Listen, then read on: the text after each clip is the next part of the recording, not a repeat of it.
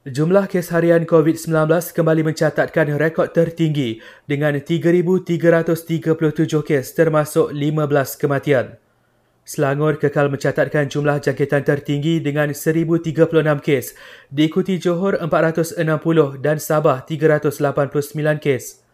Peningkatan ketara itu menyaksikan jumlah kes aktif dengan kadar kebolehjangkitan COVID-19 kini mencecah lebih 32,000 kes.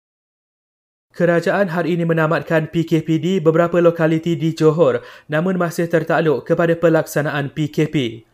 Bagaimanapun, PKP di Asrama Pekerja di Muar dan Senai dilanjutkan dua minggu lagi sehingga 29 Januari depan. Sementara itu, kedai dobi layan diri dalam kawasan PKP kini dibenarkan beroperasi. Menteri Kanan Keselamatan Datuk Seri Ismail Sabri Yaakob berkata kebenaran itu bagaimanapun bersyarat.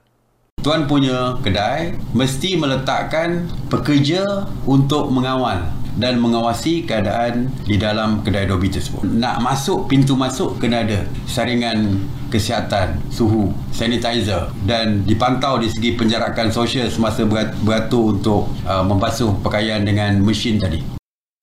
Dalam pada itu, beliau ingatkan NGO Bantuan Bencana Banjir untuk mengikut SOP yang telah ditetapkan Agensi Pengurusan Bencana Negara. Ini termasuklah memohon kebenaran daripada Pusat Pengurusan Bencana Negeri atau daerah yang dituju dan NGO terbabit mestilah berdaftar dengan ROS.